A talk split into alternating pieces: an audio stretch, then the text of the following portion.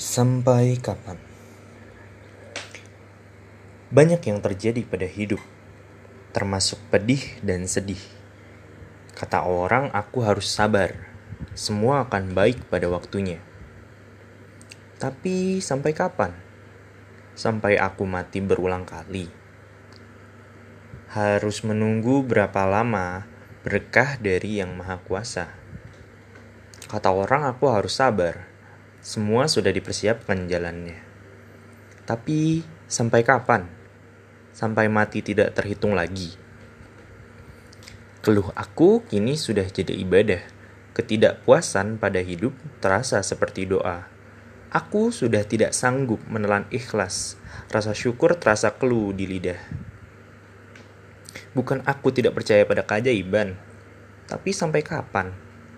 Aku sudah keburu mati. Yogyakarta 25 Februari 2020 Satrio Wahyu